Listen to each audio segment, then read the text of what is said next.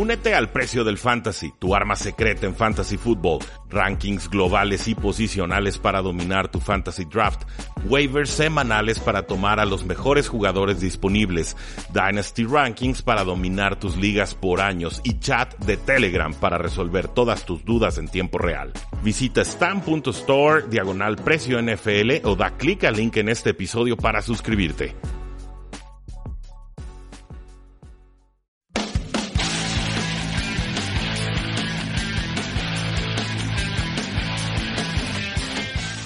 Saludos a todos y bienvenidos a un programa más de Tres y Fuera, donde la NFL no termina y nosotros tampoco. Mi nombre es Rudy Jacinto y llevamos cinco años analizando la NFL en el radio espectro tapatío. Muchísimas gracias si ya nos han escuchado antes o si este es el primer episodio al cual se eh, suscriben. Vamos a platicar el día de hoy sobre los 10 titulares más importantes que nos dejó la semana 14, una semana llena de emociones, con finales eh, verdaderamente de, éxtasis al, cielo, al infierno en segundos, eh, equipos que esperaban ganar pierden de manera sorpresivas, equipos que esperaban perder logran sacar adelante sus partidos. Una semana como pocas, una semana ya con fuertes implicaciones de postemporada.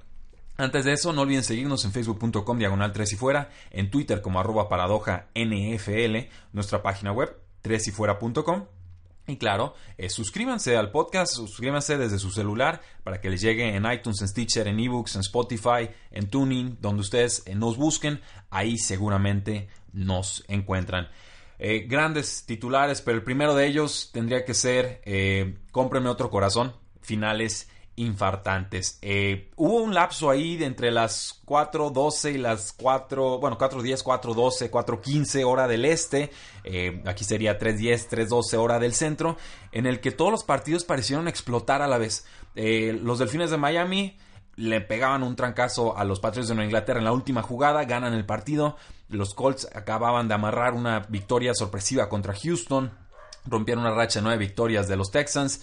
Después, bueno, en Nueva York, Sam Darnold sacaba adelante un partido contra eh, los Buffalo Bills. Saquon Barkley le pegó una paliza a los Washington eh, Redskins. Cleveland volvía a ganar y lo volvía a hacer ahora contra las Panteras de Carolina. Y eh, Patrick Mahomes forzaba un tiempo extra después de una serie de jugadas verdaderamente espeluznantes, impresionantes.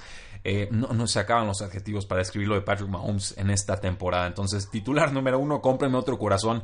Eh, finales infartantes, de verdad. Qué inicio de jornada tuvimos en este domingo. Eh, pero el titular número dos, y tenemos que empezar por aquí, el milagro de Miami. La NFL registra esta extraña, inusual, única jugada como un pase de 69 yardas de Ryan Tannehill a Kenyon Drake.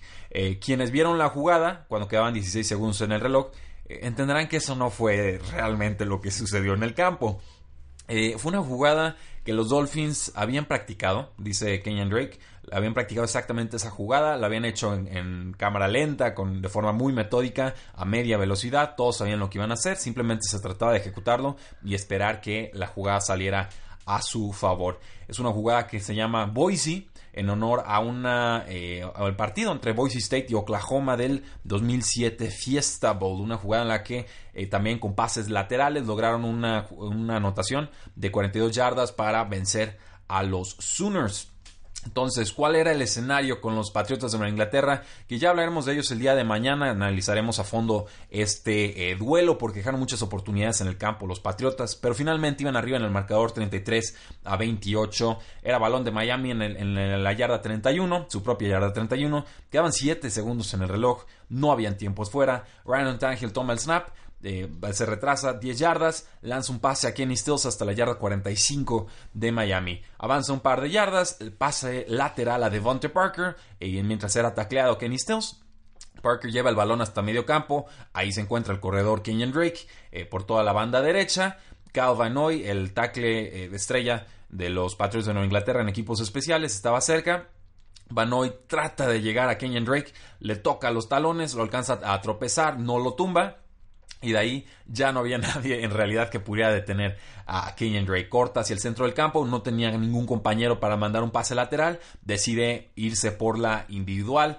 Eh, había por ahí Aaron Butler, estaba JC Jackson eh, rodeándolo, pero hace cortes muy muy adecuados. El guardia de Miami, Ted Lawson, llega hasta el fondo del campo, hace un bloqueo clave sobre el safety Patrick Chung en la yarda 30 de los Patriotas y ya en la 20 solamente quedaba Rob Gronkowski en la yarda 12 de los Patriotas de Nueva Inglaterra, quien estaba como safety profundo por si Miami lanzaba una Ave María de 70 yardas.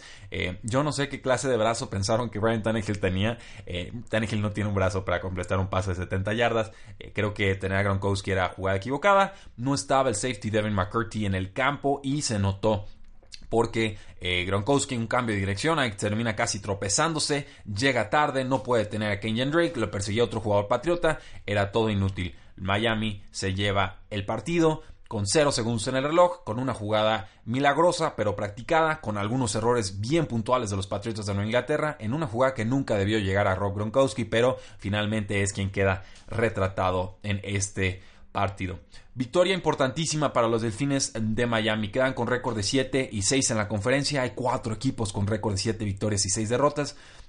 Tenían eh, que ganar. No había de otra, sino se les complicaron muchísimo sus aspiraciones a postemporada. Esta derrota también deja a los Patriotas de Nueva Inglaterra con récord de 9 victorias y 4 derrotas que en un principio parecía más costoso de lo que terminó siendo por las derrotas de los Houston Texans y sobre todo de la de los Pittsburgh Steelers. Eh, ya hablaremos de los Kansas City Chiefs que sí logran ganar su partido, pero eh, queda todavía ahí la, posibilidad de que los Patriotas tengan el, segundo sembrado de la AFC. Aquí lo pudieron haber prácticamente amarrado. Una derrota costosísima, dolorosísima. Miami es tierra maldita para los Patriotas de Nueva Inglaterra y si quedaba alguna duda sobre ello, este partido debería despejarlo. Titular número 2, el milagro de Miami. Titular número 3. Bueno, pues los Ravens debieron ganar. Mahomes lo impidió. Eh, Patrick Mahomes tuvo una tarde complicada. Los Ravens le estaban mandando cargas como si no hubiera mañana porque pues en una de esas no, no había mañana. Ravens dominante, Ravens agresivo, Ravens mandando eh, cargas, eh, Ravens muchas veces sin jugadores en la parte profunda de su campo, o sea, verdaderamente retando a Patrick Mahomes a, descifrar qué es lo que le iban a mandar de cargas sorpresa. Entonces un proceso de desarrollo, una especie de bautismo bajo fuego para Patrick Mahomes contra los Baltimore Ravens. Pero ciertamente aprobó la prueba, termina ganando eh, el equipo de los Kansas City Chiefs terminan ganando de una forma milagrosa, terminan ganando de una forma heroica, terminan ganando un partido que resultará clave sobre todo para tener ese primer sembrado de la AFS. Es un juego que gana Kansas City 27 a 24 en tiempo extra. ¿Cómo se fue dando este partido? Pues bueno, Patrick Mahomes pases de todo tipo, desde arriba de la cabeza, de tres cuartos, de lado, sin ver a sus receptores, tuvo que sacar todo el arsenal. Estaban en una cuarta y nueve, iban abajo 24-17, quedaba 1-29 en el reloj en el cuarto cuarto. Kansas City está en su yarda 40. Patrick Mahomes tuvo que escapar del bolsillo hasta su yarda 30, hacia el lado derecho. Lo perseguían Cedarius Smith, lo perseguía Brandon Williams y eh, corría hacia el lateral, yarda 28 propia. en ese momento de correr, hace un pasito hacia adelante y encuentra pues cree que encuentra a Tariq Hill, le manda un pase prohibido, el, pase más prohibido en la NFL, que es pasar a través de tu cuerpo, ¿no? Porque es muy fácil anticiparse esa clase de pases. Eh, si eres un jugador de la secundaria, interceptar y regresarlo para touchdown pues bueno, se atreve, lo hace corriendo 39 yardas más adelante, llegando del marcador izquierdo, de la banda izquierda, alcanza a regresar hacia el centro del campo. Tariq Hill, que tenía a dos Ravens encima de él y que venía cojeando porque tuvo que salirse por lesión de este partido por ahí del medio tiempo. Eh, pues bueno, balón desesperado, lanza el pase Patrick Mahomes. Ya ni se enteró si lo atraparon o no. El linebacker CJ Mosley mandó a, a Hill, trató de taclearlo, pero eh, no pudo.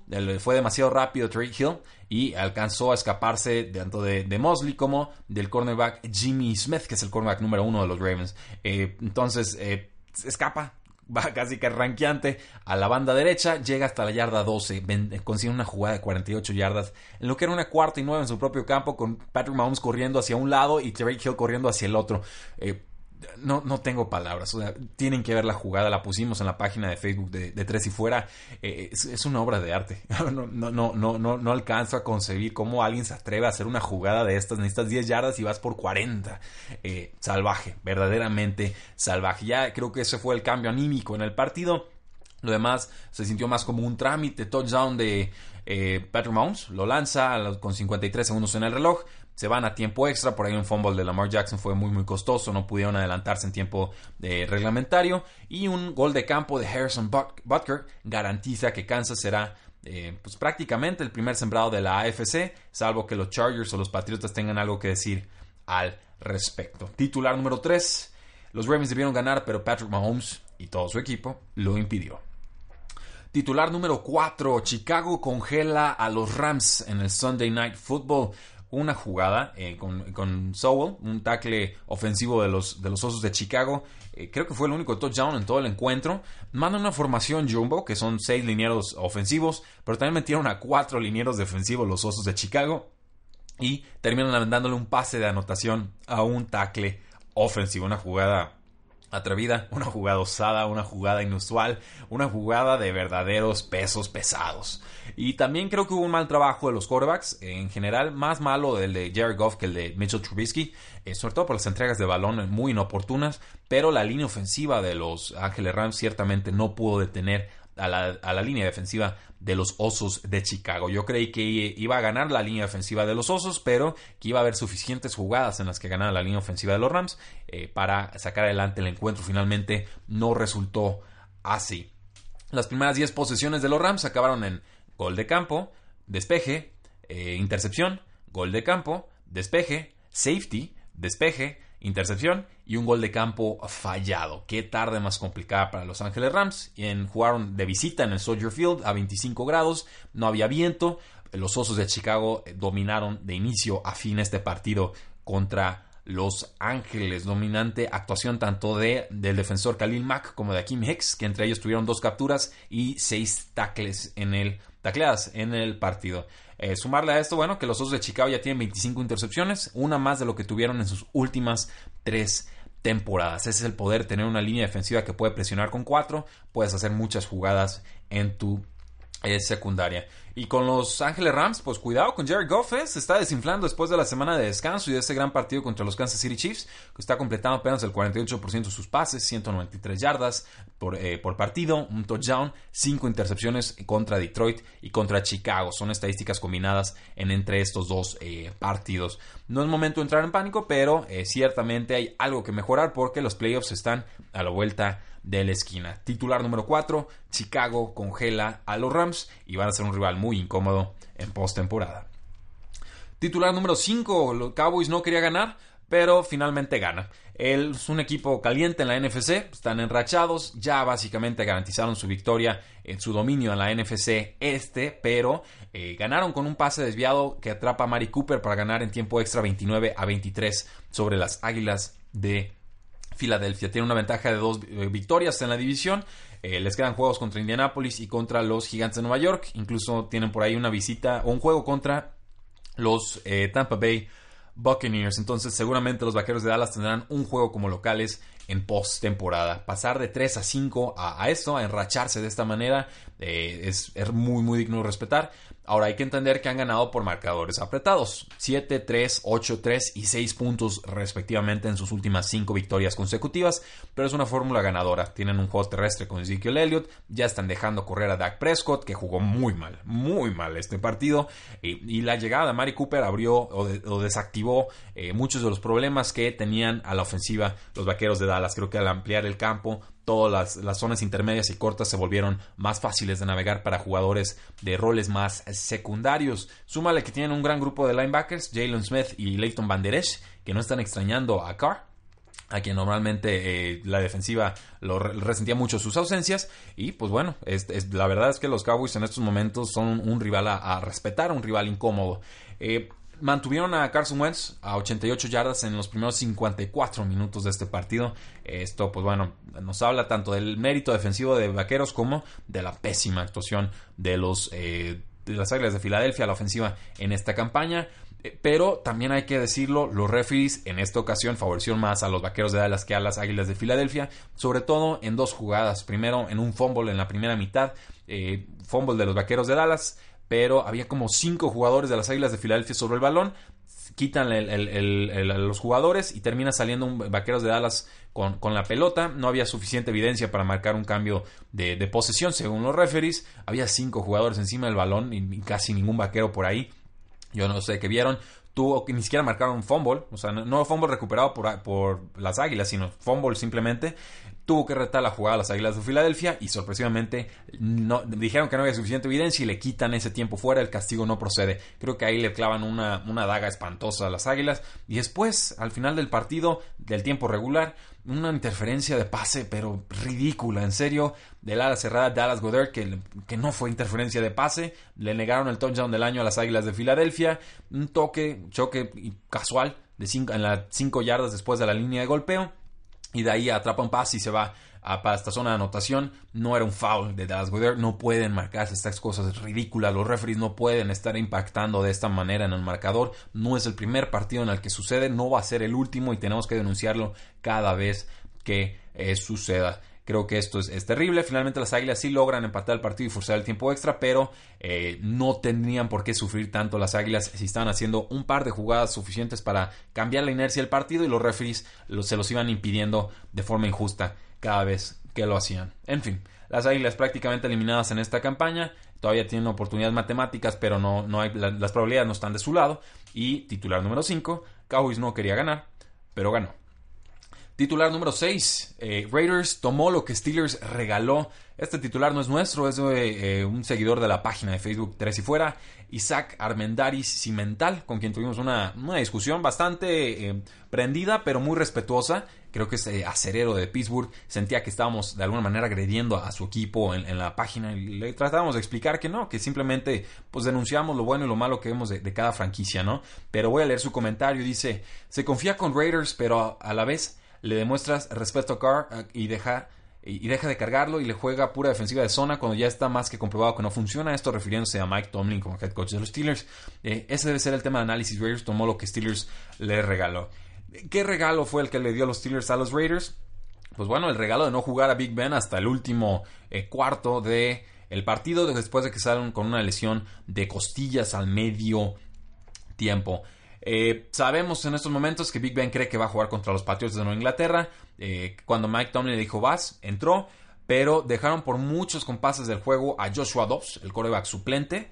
Eh, no lo hizo bien, no, no hay mucho que destacar o no destacar, simplemente la ofensiva dejó de, avanzar y le dieron suficientes oportunidades a los Raiders para primero adelantarse y después dejar que Big Ben entrara al campo, anotar y después volver a adelantarse para ganar el partido en cuarta oportunidad. Eh, terrible la forma en la que se confían los Steelers. Eh, ya había tropiezo de Houston, ya había tropiezo de Patriotas. Big Ben sí podía jugar y lo tenían en la banda, esperando aguantar una, diferencia de puntos muy, muy pírrica, muy chica. Steelers nunca había ganado contra Oakland, hasta donde yo lo sé. No, no había ganado por lo menos en la era Mike Tomlin o la de Big Ben. Siempre es una, un duelo que se les complica. Se confiaron, creyeron que les iban a ganar muy fácil y finalmente Raiders respondón les hace pagar esa, ese exceso de confianza, ese exceso de hubris. Eh, destacar también que el campo estaba espantoso en el Oakland Alameda County Coliseum, está peor que en el Azteca, que nadie me diga lo contrario. El pateador Chris Boswell se alinea para, para forzar el tiempo extra, una patada de 40 yardas, 5 segundos en el reloj. Eh, planta su pie izquierdo y se le resbala como si estuviera sobre hielo. Pero pues bueno, finalmente esto es lo que, lo que sucede en el partido. Equipo de equipos especiales de los Raiders. Se acaba este, este juego a favor de Oakland y una victoria que deja muy tocado a los Steelers. Creo que ya eh, de alguna manera esa paliza que le metieron a las Panteras de Carolina en el Thursday Night Football hace casi un mes eh, termina siendo el, punto alto de esta, de esta franquicia, por lo menos en esta temporada, por lo menos en mi apreciación.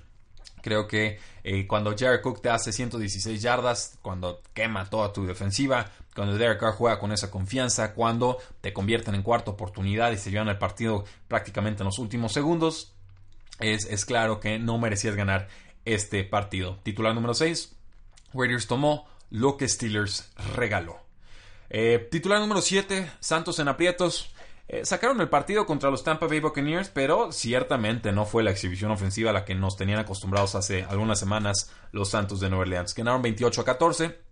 Estaba feo el partido, sufriendo.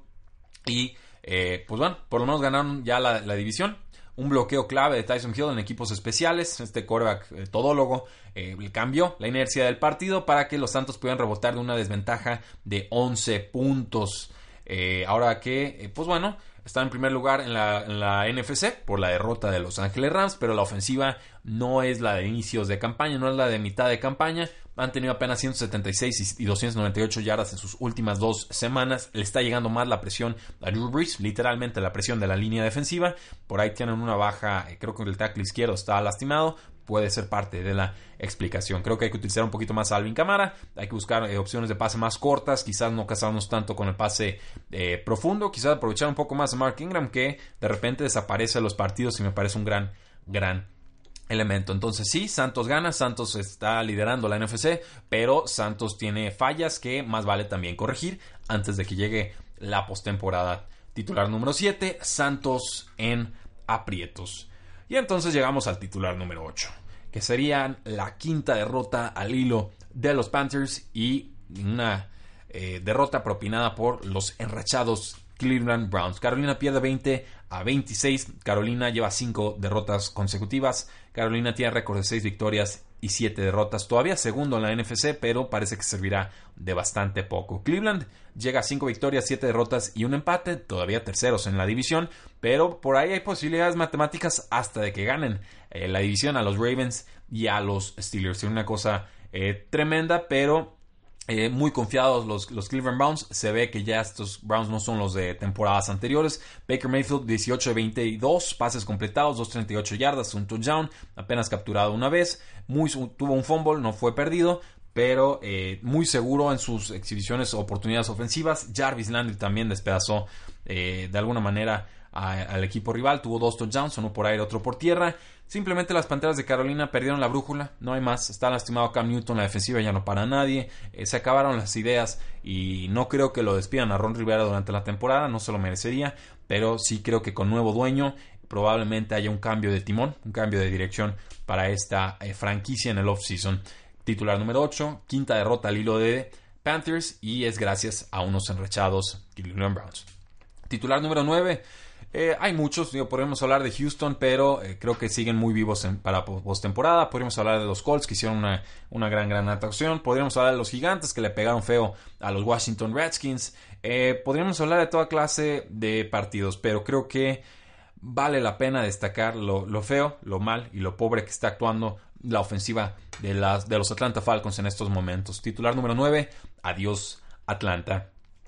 Atlanta no, tiene una unidad defensiva muy lastimada, pero nadie esperaba que la ofensiva dejara de funcionar. Tienen récord de 0 victorias y 5 derrotas en sus últimos 30 días. No han anotado más de 20 puntos en un juego en este eh, periodo. Esto incluye, tienen a Matt Ryan, que en algún momento fue MVP de la, de la campaña de, la NFL. Tienen a Julio Jones, tienen al receptor novato muy talentoso Calvin Ridley. Tienen a Mohamed Sanu, que es un gran receptor también en su, en su rol. Incluso Tevin Coleman, que pues bueno, eh, ha suplido por momentos a Devonta Freeman. Claramente es un jugador inferior a Devonta Freeman, pero este año no está haciendo prácticamente nada de relevancia. En esos cinco partidos anotaron 88 puntos los Atlanta Falcons y por supuesto esto es, muy pobre. no hay forma de que con una defensiva parchada tú puedas ganar partidos si estás así de mal. Creo que el coordinador ofensivo Steve Sarkisian se va a ir, lo he dicho en semanas anteriores. Mi pregunta es si el head coach por ahí también podría estar en peligro. Dan Quinn eh, parecía que tenían el mapa trazado, la brújula correcta, las ideas claras en temporadas anteriores. Aquí podemos hablar de lesiones, pero no explica todo lo que está sucediendo, sobre todo en el costado ofensivo a los Atlanta Falcons. Entonces, adiós Atlanta y veremos cuántos se terminan yendo en el offseason. Y por último, titular número 10. Aquí es donde hago trampa y meto a todos los jugadores que jugaron bien en esta semana. Eh, Patrick Mahomes, el quarterback de Kansas City, un partido fantástico, eh, sufrió, pero finalmente saca el partido 35 53 pases completados, 377 yardas, dos touchdowns, una intercepción, capturado solo tres veces. Eh, los Ravens estaban siempre cerca de él, pero no siempre le llegaban. Es un jugador fantástico y que sigue creciendo y madurando. Amari Cooper, receptor de los Vaqueros de Dallas. Eh, se está viendo bien el trade que le hicieron con los Oakland Raiders. En un principio no me gustó. Tuvo 10 recepciones, 217 yardas, 3 touchdowns. Apareció en la segunda mitad para atormentar a, los, a las Philadelphia Eagles. Socon Barkley, el corredor de los Giants de Nueva York. qué talento, verdaderamente. Despedazó a los Washington Redskins, 14 acarreos, 170 yardas, un touchdown de 78 yardas además 28 yardas eh, aéreas 166 de las 198 yardas, las consiguió al medio tiempo cuando los gigantes llevan arriba de Redskins 34 a 0. Jarvis Landry, el receptor de Cleveland, pues lo dijimos, touchdown por aire, touchdown por tierra, por fin aparece, está muy desaparecido en esta campaña, pero sigue siendo un gran talento, sobre todo en recepciones cortas. Derrick Henry, el corredor de los Tennessee Titans, por favor, el Heisman del 2015 con Alabama, la, segunda, la selección segunda ronda de los Titans en el 2016, tuvo apenas 1.234 yardas en sus primeras dos temporadas, eh, iba mal en esta campaña, menos de 500 yardas, pero antes de llegar contra los Jacksonville Jaguars, pero bueno, llegando en ese ritmo de 500 yardas, en fin, de 17 acarreos, 238 yardas, 4 touchdowns, 14 yardas por acarreo. Eh, una de las mejores tardes para un corredor en la historia de la NFL. Y si tenemos que hablar de alas cerradas, pues ¿qué me dicen de George? Quiero qué forma de dañar a la defensiva que apenas está ahí, está, casi como de excusa, de pretexto la defensiva de los Denver Broncos, pero en las últimas 5 semanas ha tenido 519 yardas, va para ritmo de 1358 yardas en este año 2 de su carrera. Eh, George Kittle, una de las grandes estrellas ascendentes a la ofensiva tenía ya más de 200 yardas al medio tiempo, verdaderamente. Acaba con dos touchdowns además, de esos jugadores que nos hacen ganar o perder en fantasy football, semana clave, y actuó de forma espectacular. Lo de Drake, eh, pues ya hablamos de él, vale la pena mencionarlo aquí también. No lo utilizaron mucho como corredor en esta eh, semana, hacia el final del partido lo usan más, pero se lleva la jugada clave de los eh, Dolphins. Con los Jets, pues Sam Darnold no fue una tarde fantástica, pero sí necesitó sacar algunas jugadas espectaculares al final para ganarle el partido a los Buffalo Bills. Y importante dar señales de vida, eh, porque fue una selección muy importante de los Jets, porque venía de lesión, porque el rival estaba a modo, pero sobre todo porque hay que ver y pensar a futuro cómo es que esta franquicia se va a seguir reconstruyendo y redescubriendo. Justin Houston, el linebacker de los Kansas City Chiefs, dos jugadas claves. Una, quedan 44 segundos en el reloj en el cuarto cuarto, 24-24 empatados con los Ravens, balón en, la yarda 36 de Baltimore. Parecía que Baltimore podía por ahí conseguir un gol de campo con su excelente pasteador eh, Justin Tucker. Eh, finalmente le zafa el balón a Lamar Jackson, este, este linebacker, Justin Houston, recupera el balón en la yarda 23 de Baltimore. Tuvo que haber ganado Kansas ahí, pero pues falla la patada Harrison Butker, se van a tiempo extra. La segunda jugada, arriba los Chiefs 27-24, 1.52 en el reloj, balón de Ravens en la yarda 45 de Baltimore. Jackson está buscando en profundidad, lo golpea Justin Houston, después lo golpea D. Ford, una captura de 4 yardas que convierte, eh, bueno, retrasa la ofensiva y pone un tercero y 22, ahí prácticamente se acaba el partido. Justin Houston tuvo que aparecer dos veces y cuando lo hizo, Kansas ganó el partido. Acaba con 1.5 capturas, el fumble forzado, el fumble recuperado, otro golpe a Jackson y 6 tacleadas.